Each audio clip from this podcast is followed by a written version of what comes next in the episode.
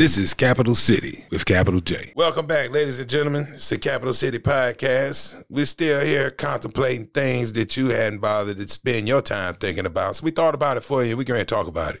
You know what I mean? We just got finished having a conversation about how well Master P took care of his artists.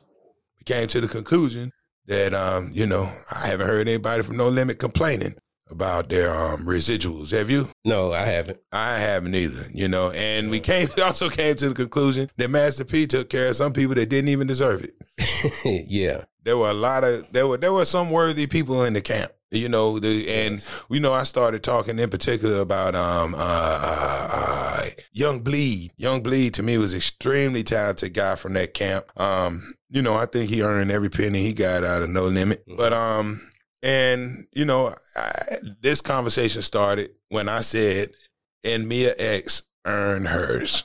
Right. Right. So and this then, is this is where we're going today, ladies and gentlemen. Mm-hmm. I said, con- you call it controversial or not, I don't care what you think. You know what I mean? Right. Because we have two different opinions in here right now. I say that at the time, I don't think Mia X had much competition as a female MC out of the South. I mean, how can you argue with that? Because of the, the time period. And let's not forget, during that time, it, it's not like the internet where everything that's put out is out there because somebody from Tennessee might have a different argument. Right. But, but here's the thing.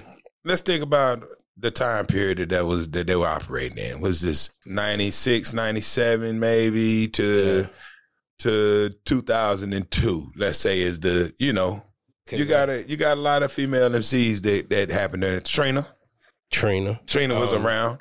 I mean, hold on. You're not just gonna rush by Trina like you don't respect what Trina. Hey, hey, now, what? see, this is this is where we get into some controversy. Absolutely. I don't think that Trina. I don't think that Trina was quite in Mia X's category. And I know there are a lot of people listening right now. I don't even know why y'all talking about either one of them. you see what I'm saying? I I can think that my brother right now is rolling his eyes like, really? Are we seriously having a conversation about Trina and Mia X? Because you know, a lot of people would not give either one of them any validity during that time, right? You right, know what I mean? Right. I wonder why. I, I know exactly why. You why? know, well, you know, at, at that time, so at that time, lyricism was so important mm-hmm. to so many people. Absolutely. Absolutely. And but as a DJ, I have a greater appreciation for the MC as more than a lyricist. You're biased. No, no, the MC has more to offer than just his poetical lyricism. And I say that to say, how can you tell the story of hip hop and all these great MCs? What you gonna leave Dougie Fresh out? because he's not a lyrical. super lyrical MC, but is Dougie Fresh not an MC? And is he not a great one? And does he not do what an MC does?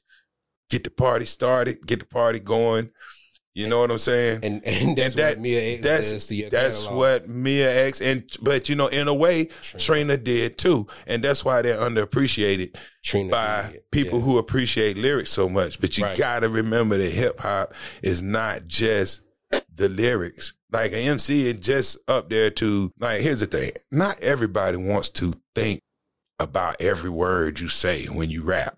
That's where lyricism can have its limitations about its reach. An artist like a Trina or a Mia X, for somebody who don't want to sit there and think about what you said and, and oh, oh, I get it, I get it. That's clever. Everybody don't want to do that. Some people want to dance and need some words on top of this beat.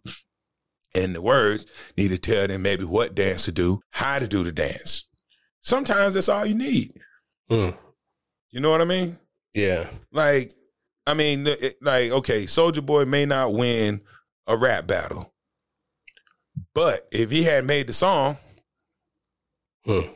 watch me crank that Soulja Boy. I mean, think about it. Right, right, right. telling right. you how to do the dance. Do we not need that kind of music too? Yes, because they have consumers of it. They're consumers. Yes. And no matter how many um Nas songs, you know, Nas has dropped a million songs, but Hey, when Soulja Boy dropped that joint, put that on. I'm still playing that song. Old people do it, young people do it. Right. And uh, Nas is way more Boy, lyrical than Soulja Boy. But one of Soulja Boy songs might be more popular than than Nas's songs.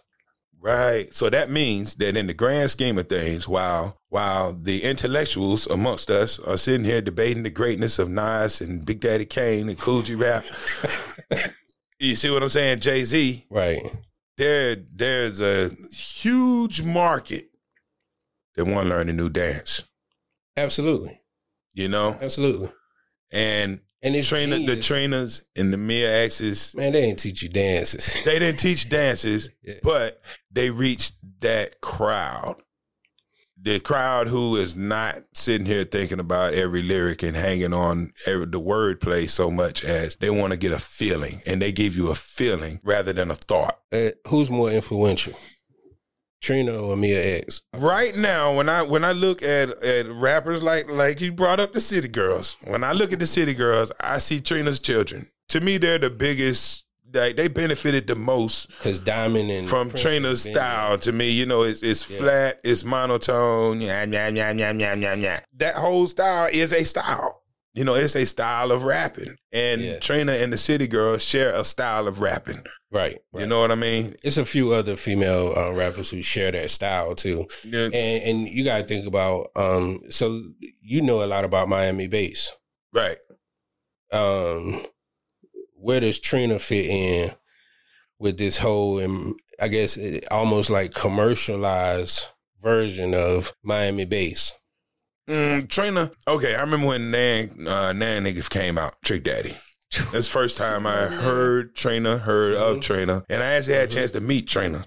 Okay. When you know when the when the record first came out, I remember right. you know she came down Trick Daddy to perform at Super Jam.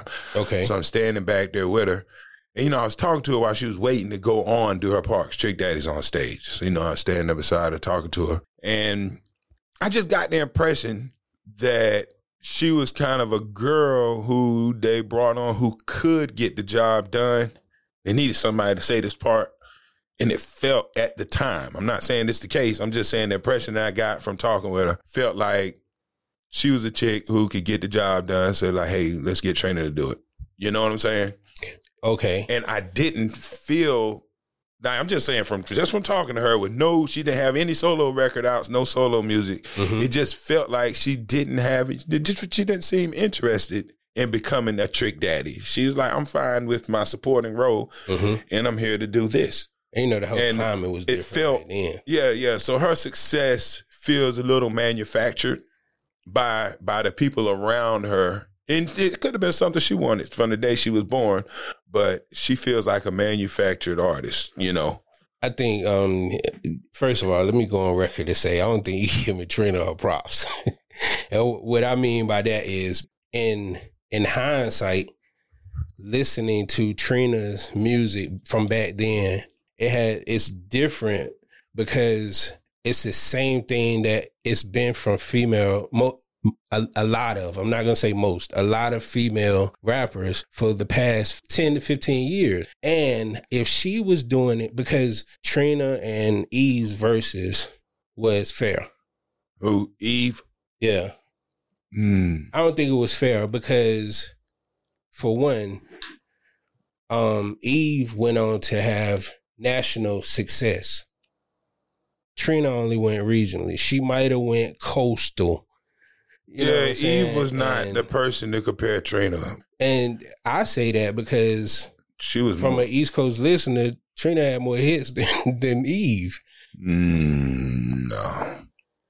So when I say hits, now I'm not talking about commercial success. I'm just talking about what I. Hey, oh shit! That's oh, you mean shit. more songs that you like? Yeah, yeah, that, yeah. that ain't no hit. but hit, that's how verses a are. Hit, a hit is recognized by everybody. You know what I'm saying? Well, you know. Yeah, yeah. So, so. But hold on, I'm, I'm sorry, but if you think about uh, a hit, can be curated to be a hit. there's right. a song that I just heard on the radio yesterday, and I was like, I hope I never hear this song again in my life. On the way here, uh-huh. I heard it twice on two different stations. What's on? I don't know. You you hope there's a song that you hope you never hear again. You don't even know what it is. No. I want to erase it from my memory because it was, to me it was that poor of a song. It's the Capital City Podcast. I'm your host, Capital J, and you can catch us on over here overheretv.com or any place you stream your podcast.